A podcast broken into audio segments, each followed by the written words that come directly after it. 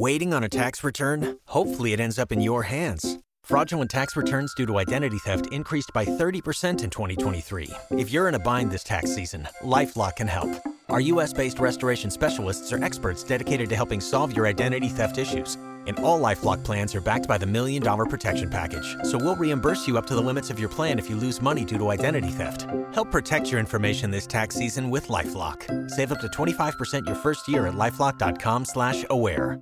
Okay, my sleuth hounds. So, as you know, Allison and I have been separated for quite a while, but through professional development days, we've gotten to see each other a few times. And since school's starting back, virtually for now, in a few weeks, we wanted something to be a little normal again, or as normal as things could be. So, with that in mind, I have a surprise for you.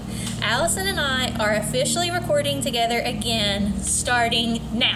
Hello. Oh, I'm so excited, you guys. I'm telling you, we sat down and we were like, oh my gosh, it's like we're starting over again. We're I'm so nervous. I know. It's so exciting, though. I have been waiting and waiting and waiting. Yeah, it's been sad doing these alone. I know. And I'm not funny. Maggie's funny. And so I feel like mine have just been like in a slump. So I'm so excited that we're back together again. Me too, and we do want to thank you guys for sticking with us these past few months. We know that it has been weird. We know that we're not nearly as fun when we're separate as we are when we're together. It feels nice to have my best friend beside me again while recording. At least now I have someone to laugh with me when I mispronounce all of the names and have to redo sections millions of times. So we're glad things are a little bit back to normal for us. Yes. So we're glad you're here with us. If you're a pre-COVID listener, you know what to expect. If you're newer to the show, we hope you like how Coffee and Cases was always intended to be. As a little girl, my mom used to tell me a story that I know she definitely made up on the spot at the time, but I loved it. And so today, to the best of my memory and ability, I'm going to retell that story to you. Once there was a beautiful house on a hill that overlooked the sea. The house was well maintained with a huge balcony. Inside the home lived a young couple. Newly married, the couple was anxious to begin a life together in their family home. Sadly, a few months after their wedding, the young man was sent away to war. The young woman promised that she would wait for her husband and that when he returned, their life together would begin. She told him that every night she would light a candle and place it in the window so he would know the way home. The young woman watched as her groom sailed away out to sea. She stood at the bedroom window until the sails disappeared over the horizon. Each day, the young woman sat by the window, and to pass the time, she began sewing. Night after night and day after day, she watched the horizon for the ship carrying her husband. If you passed by her house on a clear night, you could see the flickering candle in her window and can catch her silhouette at the sewing machine. Days turned into weeks, weeks turned into months, and months turned into years. With each passing day, the beautiful young woman grew older, her hair grew white, and her body grew frail. But she never stopped hoping her love would return. As the years went by, her candle remained in the window each night, and she sat at her sewing machine. Her hands grew sore and tired, they were swollen from arthritis, but she never stopped sewing, and she never stopped dreaming about her husband. One terrible night, a storm came, the worst the old woman had ever seen. The sea raged, the wind howled, and the rain fell. The old woman was scared. All these years alone by the sea, and she had never seen a storm with this fury. Still, she lit her candle as the sun set and waited for her true love to return. The storm subsided as she stitched the last line of a beautiful quilt, and the sun slipped behind the sea. She looked out at the sky. The stars she thought had never shone so bright. The moon had never been quite as full. Then something caught her eye. There, on the horizon, a ship. She flew as fast as she could to the window. It was a ship. She threw open the balcony doors and gazed out to sea. There was something wrong with this ship. It was glowing. This glow didn't come from candlelight or even from firelight. This glow was unworldly. It was growing larger and larger until finally her true love was before her, standing on the balcony, embraced in the same unworldly glow. He explained that his ship was lost at sea on its return home. All the crew died in the water. He explained that all these years he'd been searching for her, and that when he saw a small light in the distance, he turned his ghostly ship in that direction and found her there on the balcony. As he reached for her hand, she felt at peace knowing that he was no longer hurting and no longer searching for a way home. Their hands briefly touched as he told her that now he could wait on her, and then he disappeared. The woman was so happy, she cried tears of joy knowing her true love was waiting for her on the other side. Ghostly and unworldly things creep into the seams of our case today. When there's nothing to explain how three men go missing, perhaps the explanation lies in fantasy. Could they have been visited by a ghost like in my story? Maybe they simply ran away. Theories abound in this case. This is the mystery of the missing lighthouse keepers.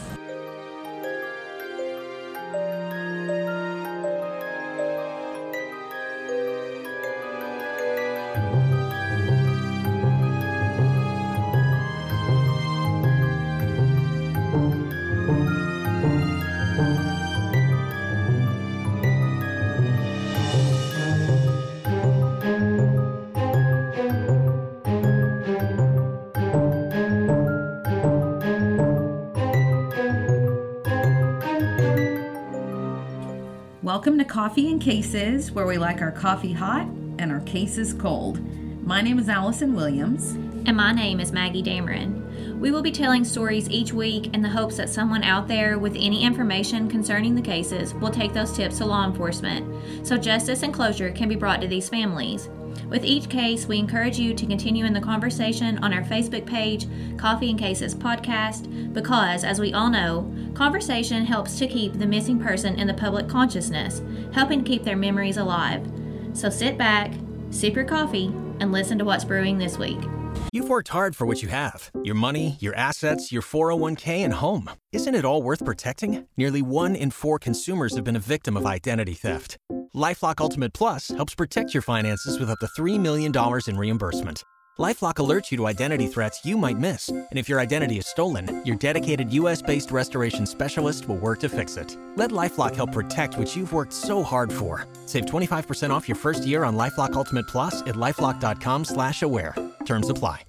Before Maggie starts our show today, I wanted to take a quick moment to remind you about our challenge. You guys were so awesome when we initiated our first challenge of getting 15 written comments. You were great at getting us there so quickly that we did decide to up the ante. Maybe we were a little too lofty in our goals since it's taken a while, but I still have faith. And I know we set our sights high, but we know that you guys can help us to get to 150 ratings on iTunes. We currently have 106. So again, we're inching up each week, but it does only take a split second if you are listening to us on Apple Podcasts to click for that five star rating. And if you have a second longer, go ahead and leave us a written review. We love hearing from you and what you like about our podcast. We do have listeners from all over the world. I know a few episodes ago I listed like 30 countries listeners from, but um, what that shows is that we know that you can do it. It is taking longer, but once we get there, we'll do another bonus episode. Just make sure that you follow us on social media Coffee and Cases Podcast on Facebook or at Coffee Cases Podcast on Instagram. Or, as always, listen in each week to know when that bonus episode will air. Now, Maggie, let's get into our show. On December 15, 1900, a small ship was making its way to the Flannan Islands, a small, remote group of islands off the shore of Scotland, when they noted that no light was coming from the lighthouse on the island of Eilean Mor. The lighthouse was maintained by three men Donald MacArthur, James Ducat, and Thomas Marshall. Their job was to ensure ships' safe passage that was hard to say, listeners. Ships safe passage through the group of islands by keeping the light shining. This light could be seen for more than 24 miles on a clear day. It was odd that there would be no light coming from the lighthouse, as this group of islands was surrounded by ragged rocks, misty, and most of the time dangerous waters. The article Unraveling the Mystery of Eilean Mor Lighthouse describes the island as often bathed in mist. Its jagged rock transformations erupt from the North Sea like the fangs of some aquatic animal. But on clear days, the water becomes aqua blue and the islands, illuminated in the sunset, appear idyllic. Beside the lighthouse, Besides the lighthouse, Eilean Mor was totally uninhabited and had been that way for hundreds of years. According to the mystery of the missing keepers at Flannan Isles Lighthouse, Eilean Mor had its oddities, and you're going to hear more about these as we get into the story. the island's only permanent residents were sheep, which to Oh. me sounds fun. Yeah. I like those; they're cute. Yeah. And Fluffy? The, yeah, fluffy, happy. And the herders refer to it as quote the other country, believing it to be a place touched by something paranormal. Okay, that's a little creepy though. I know it is weird, and this little like section isn't. There's another really. So nobody part. lives there. There's No. just It's literally the just- lighthouse yeah. and sheep. Yeah, and it's a tiny. Like I feel like when we say island, we think of like something big, but this is like Mm-hmm. I feel more like a rock coming up out of the Oh. ocean. Like there's oh. grass and stuff on it, but it's really, really small. And I feel like if you're if you know you're there by yourself, that's creepy. Like I can't Yeah. even be in my house by myself without getting creeped out. So I can only imagine yeah, I don't like going on to an Walmart by island. myself. Like I have to have people to talk to, so I can Yeah. imagine like not really being able to go anywhere. Yeah, that is a little creepy. So it was even like kind of feared by people that visited the island. The main draw to this remote location had been a chapel that was built in the 17th century by Saint Flannan, hence, you know, the name of this group of islands. Oh. And its ruins are actually still there today, which I thought were kind of cool Yeah. because that's really old. Mm-hmm. So even those who prayed there were moved to worship while on Eilean Mor. So they say that there's like some like supernatural being there that kind of like influences people that are there. But that's almost like a positive thing, right? If Yeah. you're like moved to To pray. So there's superstitions and rituals like circling the church ruins on your knees. Okay, that- that's weird, I hmm. think. Hmm. And apparently that's was adopted there just over the years. Like I don't really know hmm. why that is a thing. I don't know. I get your, being on your knees is like reverence, Right. but to crawl around in a circle, circle. it reminds me. There's a short story, The Yellow Wallpaper, and it's like madness. So that's what that reminds me of.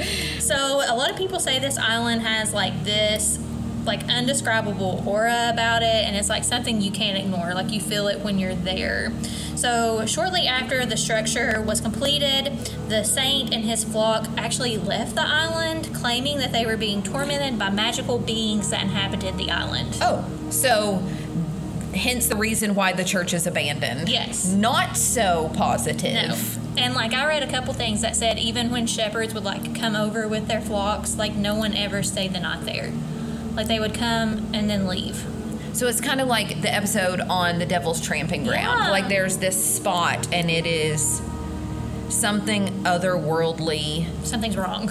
Right? Get out. Something is not correct there. So, like any responsible seagoer, so remember this light is out. The outage was reported to the proper authorities, and a relief crew was sent out. And sleuth hounds, what they find turns out more questions than answers.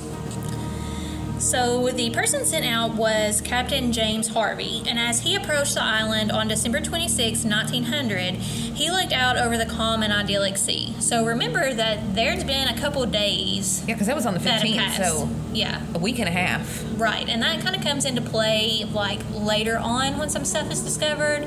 And from what I read online, they literally just explained it as there were more important things that came up. And like it was kind of just pushed down the list oh. to go well, I guess, on this. I mean, if it's remote and not that many people, even though it's dangerous, obviously Yeah. they're like the craggly rocks, but if it's not passed through as often, maybe like, It just wasn't like a priority, Yeah. maybe. In spite of the good weather, Harvey felt a sense of dread as his ship approached the notoriously hard to navigate shores. So, in an article by Addison Nugent, Unraveling the Mystery of the Eilean Mor Lighthouse, she says that the relief flag had not been raised and no one waited anxiously on the landing to be taken back to shore. So, like, I'm assuming that if something was wrong, like in this lighthouse, there would have been some type of flag that was raised to let people know that they needed help. like an SOS. Yeah, like SOS, because Okay. that was in a lot of things that I read. And then apparently, I guess because the shores were so like dangerous, people would come, the lighthouse keepers would come mm-hmm. down to help people. Oh, well, that makes Like, sense. get well, especially shore. if the light's out. yeah. Heck, I need help Well, in the middle of the day if I'm pulling Yeah, a boat next to a dock, so I can't imagine. I would not even be able to do that.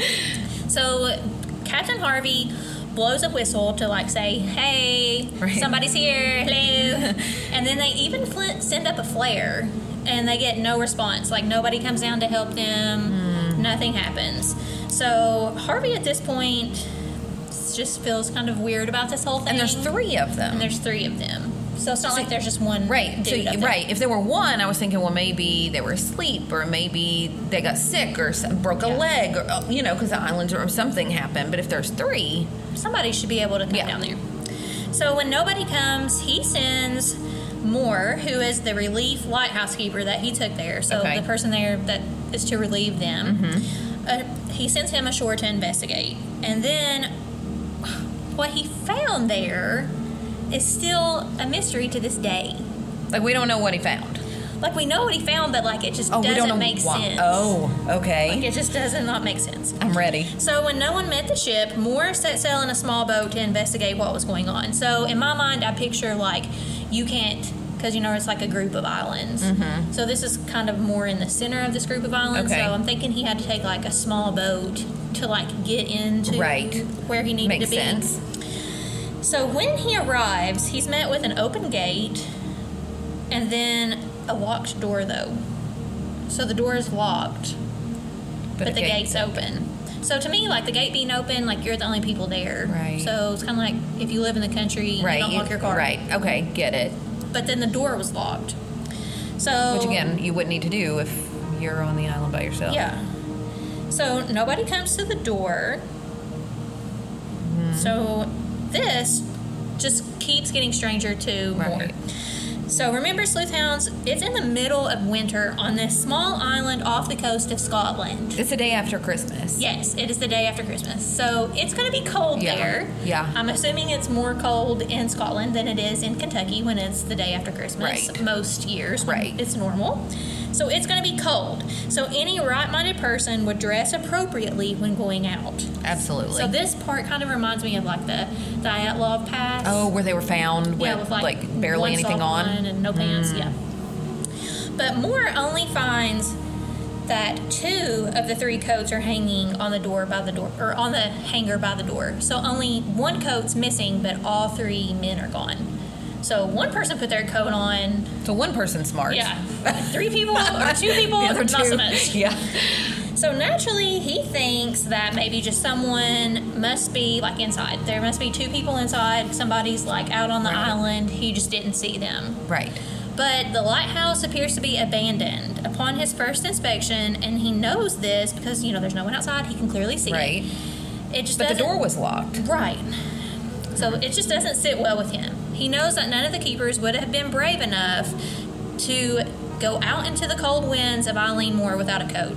So, what possibly could have caused them to be in such a rush that they would have just left their coats behind, but had time to lock the door? Yeah, well, because I was thinking in my head, I'm like, okay, maybe, because I play all these hypotheticals, maybe the one who had the coat went out and then somehow got hurt, and then the other two saw, and they were like, oh my gosh, we got to go out and help. So they didn't put their coats on, but then they also wouldn't have locked the door. Right. So I went there too, but then I was the same thing. I'm like, if something happened and like somebody tripped and was like hanging onto the ledge of this like Right. island about to fall over into the sea, You're not gonna be you're like, oh, sh- shoot, forgot to Wait, close sir, the door. let me lock Right. the door. Yeah. Yeah, it just doesn't really make sense. No. According to the mysterious disappearance of the Eilean Mor lighthouse keepers by Ben Johnson, Moore continued on into the kitchen area where he found half eaten food in an overturned chair, like almost as if somebody had like jumped out of their seat in a hurry. So there's like meat and boiled potatoes left, chairs overturned, like somebody left in a hurry. Okay, you know what that reminds me of a, little bit is the Lost Colony at Roanoke, Yeah. right? How they said like, and all of a sudden everybody's Yeah, like- which also goes back to the Devil's Tramping Ground. So maybe there were places That are just haunted like Yeah, this. I don't know. I don't know. And even more peculiar, the kitchen clock had been stopped. And there were some articles that I read that said every clock in the lighthouse had been stopped. Okay, I've got goosebumps now because that freaking creeps me out. It's just weird. He went further into the lighthouse but found nothing except unmade beds and more stopped clocks. Okay, that's weird. So he returns back to Captain Harvey. Captain Harvey sends a telegram back to the mainland, which in return was forwarded to the Northern Lighthouse Board headquarters. And the telegram read, this is just like a part of it. It says, quote, a dreadful accident has happened on the Flannans. The three keepers, Ducat, Marshall, and the occasional, have disappeared from the island. On our arrival there this afternoon, no signs of life was to be seen on the island. Fired a rocket, but as no response was made, managed to land Moore, who went up to the station but found no keepers there. The clocks were stopped, and other signs indicated that the accident must have happened about a week ago. Poor fellows, they must have been blown off the cliff or drowned trying to secure a crane or something like that. Night coming on, we could not wait to make something as to their fate. So he's just like, maybe they drowned, But that doesn't explain stopped clocks. yeah, or really locked. I mean, I guess maybe the locked door. If Unless you're they were afraid the sheep were going to come in and eat the rest of their food. I mean, or the people that like haunted that right, that church, yeah. So a few days later, Robert Muirhead, who had both recruited and knew all three of these, these men personally, departed to the island to investigate the disappearances. So we have somebody else coming on to investigate. Okay. His investigation of the lighthouse found nothing over and above what Moore had already reported. That was until he stumbled upon the lighthouse log. And so to me, like, I think of a log like October 5th, 12 p.m.. Right. ship passed by. Right. Yeah. like- I mean, that makes sense. yeah, like the that work that they're doing. But this was more like a diary. So again, like Dyatlov Pass. Yes. Mm. Sleuth hounds. Muirhead immediately noticed that the last few days of injuries were, let's just say, unusual. So on December 12th, Thomas Marshall, who was the second assistant, wrote of, quote, severe winds, the likes of which I have never seen before in 20 years, end quote. He also noted that James Ducat, the principal keeper, had been, quote, very quiet, and that the third assistant, William MacArthur, had been crying.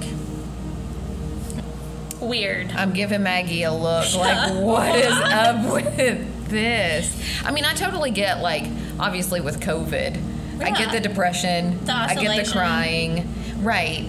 But, I mean, there's at least three of them there. Yeah, you have somebody to talk to. And I wouldn't think that just winds would. make you cry. Especially they're probably they're seasoned lighthouse keepers. Right. So it's I not mean, like they- day one. they've seen this. freaking out because the Right. wind's blowing. So what's strange strange about this entry is that the descriptions that he gave were actually quite the opposite of the men that Muirhead knew. Okay, so all were seasoned lighthouse keepers.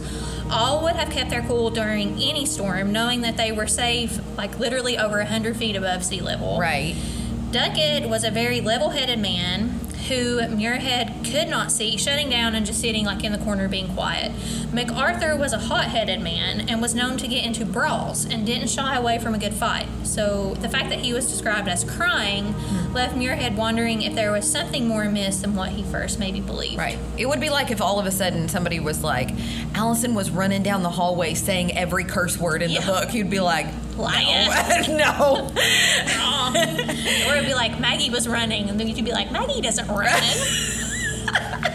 so this has nothing to do with the story, but on the way here today, it took me through like not the normal way. Okay. So I had to go like through Lexington. Uh-huh. So I passed this R. Okay, I did not not know it was an RV place, and I was like, "Oh my god, when did they put a Krispy Kreme on this side of town?"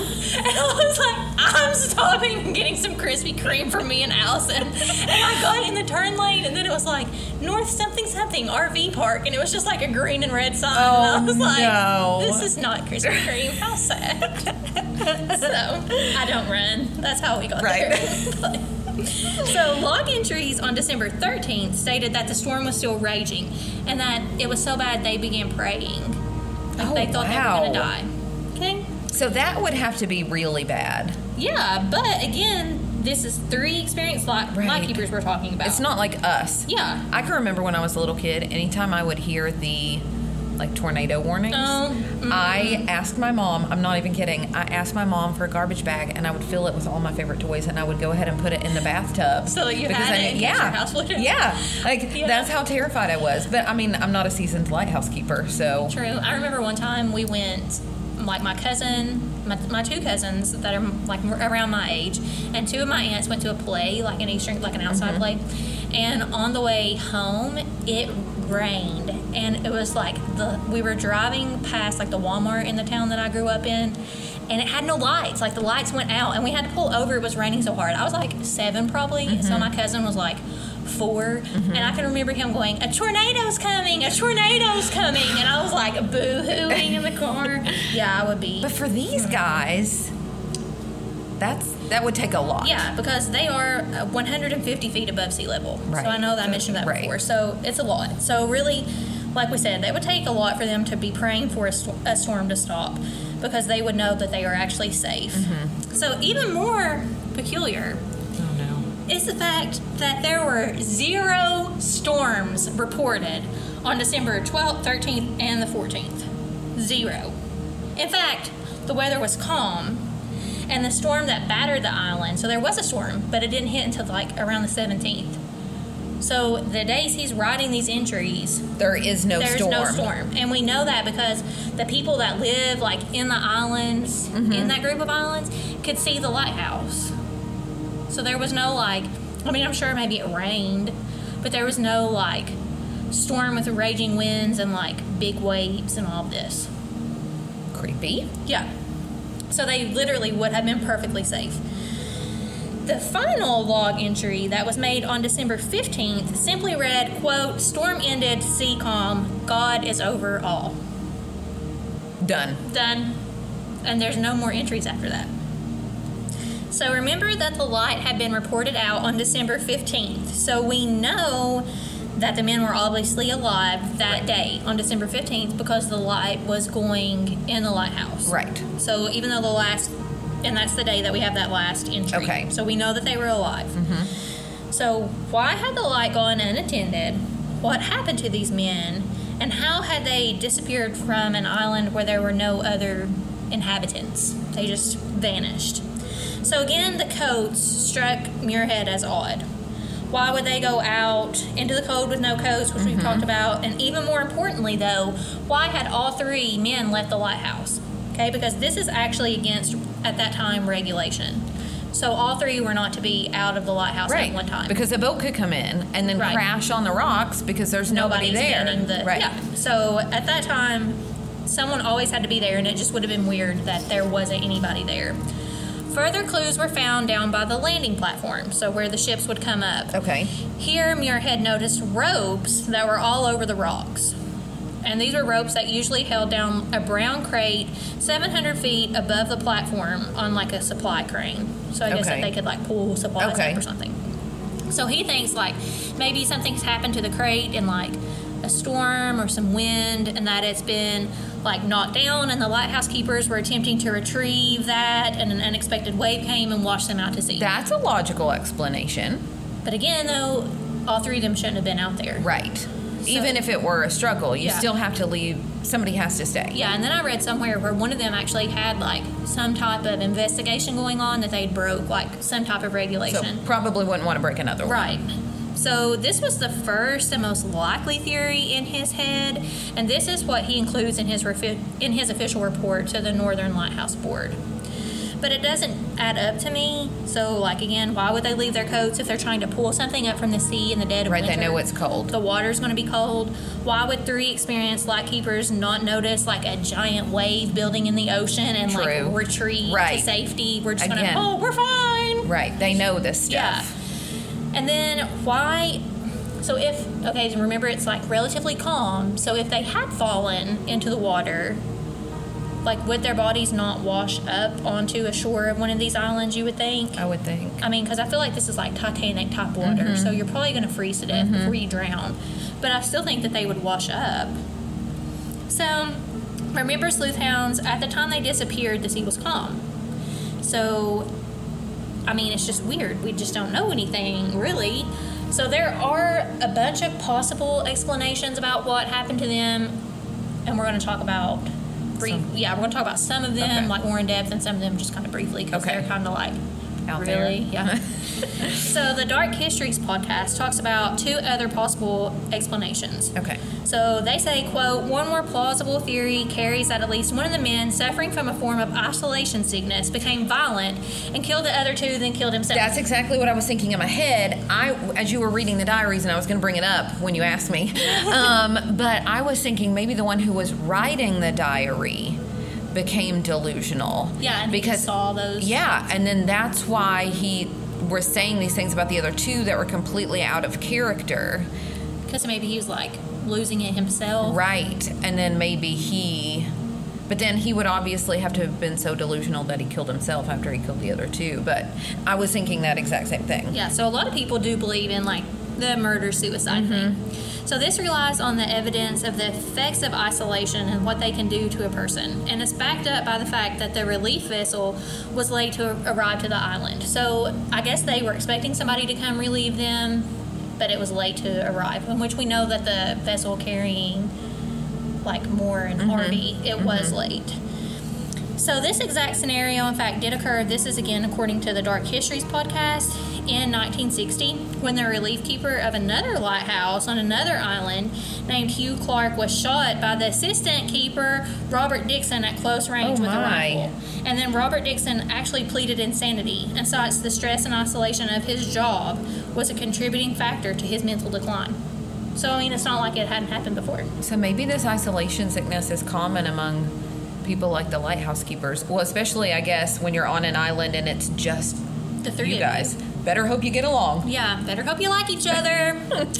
so, concern, concerning this theory, neither Moore nor Muirhead noted any type of murder weapon. So, like, they don't mm. see any gun or like anything that has like blood on it, which I guess maybe somebody could be super crafty and like lure them out with the pretense of pulling something up on these ropes and push them over the edge or something. But again, you'd have to do a lot of convincing if you're going to convince somebody to break regulation and everybody come out. Unless you're the one that broke the regulation in the first place, Oh, and then oh, like- it wouldn't have been. Oh, that makes sense. Like if they went out and you said I'll stay here, but then you But then you sneak out which is why you got the coat on. yeah. And lock the door because you had time. And then they wouldn't be able to get back in. They wouldn't be able to get their coats. This Okay. solved.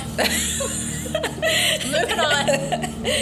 This is done. so the second theory that Muirhead like kind of went with was suggested that there were high winds that caused damage to the western dock and that maybe something happened to them and the winds like pushed them overboard like mm-hmm. over the not overboard over the cliff's edge mm-hmm. but I mean, I really don't think that that's that plausible. I mean, that's going to have to be Right. a super strong. First of all, I'm not going to be standing that near the edge. no, no, That a wind neither. would- knock me down. No.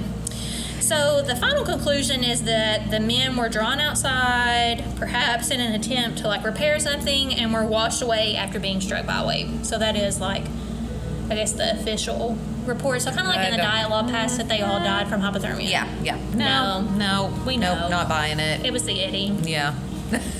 We all know. Right. So, if worldly things cannot explain this, it must be something unworldly, right?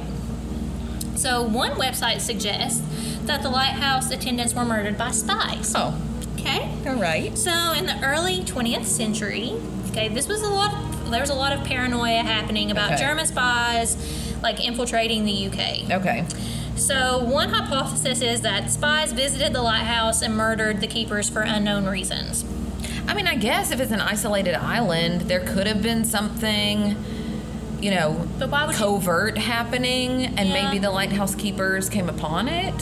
But I mean, mean, I don't I'm- know. like, I need to show you a picture because again, it's not like A big, big. island. I feel you like would know. you could see like the whole thing Okay. basically. So they think that could have happened, and then maybe the keepers could have been captured and taken on board a boat by some spies and taken somewhere. But there's still a mystery of why the one coat was gone. Like, did he say, "Wait, let me put my coat on before you Mm-hmm. Kidnap me"? like That doesn't know. make sense. It, just, Yeah, it that doesn't make doesn't make sense. sense. So more fanciful still is the theory of a sea monster. So kind of like Nessie, the Loch Ness monster. Okay. So some think that sea monsters or maybe giant birds could Giant have birds. yes. okay, see, I'm more likely to believe the sea monster theory because like we don't know everything that lives Exactly. in the sea. But I feel like if there's a giant bird flying in the sky, I would have seen it. In 2020, it probably would have reappeared. It definitely would have reappeared by now. So, presumably, whatever came out of the sea or the sky snatched up these men and ate them. So, this is very like Homer and the Odyssey. Oh yeah, me. totally. Like, I picture like the things on the side of the cliff grabbing people and eating them out of Mm-hmm. Yeah. the ship. That's what I see. So, even more fanciful is the suggestion that some type of supernatural being killed them. So, some say the devil himself killed them, or those like mysterious dwellers that we mentioned This is the other country. yeah. At the beginning, you know, in this other country, maybe quote, maybe they kidnapped them Oh. and took them to like whatever country that they live in, like hmm. quote type of country, yeah. or that they killed them. Hmm. So, lastly, we have those who believe that UFOs and alien abductions are to blame for their disappearance. And I mean, if they built the pyramids, why could they not? Right, why not? Why the heck not? Why not? I mean, I think that's the most believable one. So, as for me, all I know is that maybe we just blame it on ghosts. And, Yeah. you know, I believe if you listen to the Dialogue Pass, you obviously Mm-hmm. know that I believed it was the Yeti. So, who's to say that? Or ball lightning. Yeah, the Like spontaneous weird- levitation- right? levitations. Weird things that happen. So who is not to say that it was something like unexplainable that happened? Maybe these three got in an argument when they were trying to pull up supplies, and in a fight, one fell like some fell over the cliff or something like mm-hmm. that. But maybe like some, they ran away to start a new life. Like I don't know. What do you think? I'm still leaning toward the isolation sickness that one of them was Yeah. driven insane. And now I'm wondering because there's one detail that I just keep coming back to other than the coats, and that's that all of the The clocks, clocks were were stopped. It's weird. But again, if somebody is delusional, he could have like sent them outside. set all of the clocks to that. Yeah. You know And what I mean? I never found online if it said they were all stopped at the same time because that would have been weird. Right. But maybe it was part of a delusion or something. Yeah, that's probably. I feel like that probably is the most like realistic. of- Scary. yeah, But realistic at the same yeah. time. Especially in you know the times of the corona where we all all have to stay home and can't get out anywhere. So, if you're at home and you notice all the clocks around your house have been stopped at the same time, get out. run. This case has remained a mystery for over 100 years, and honestly, I think it always will be. I don't think we'll ever know what happened to these three men. The lighthouse is no longer operated by men, everything's computerized. The cries that many claim to have heard from the men now fall on deaf ears, lost to the wind and lost to the sea. But just like in the story my mom told me, a light still shines to bring them home. Every night the lighthouse calls for them. Every night the lighthouse waits for their return. Maybe one day their souls will find peace and rest at the lighthouse where their story seems to have both started and ended. Again, please like and join our Facebook page, Coffee and Cases Podcast, to continue the conversation and see images related to this episode. As always, follow us on Twitter at Cases Coffee, on Instagram at Coffee Cases Podcast, or you can always email us suggestions to coffeeandcasespodcast at gmail.com. Please tell your friends about our podcast so more people can be reached to possibly help bring some closure to these families. Don't forget to rate our show and leave us a comment as well. We hope to hear from you soon. Stay together. Stay safe. We'll, see, you next week.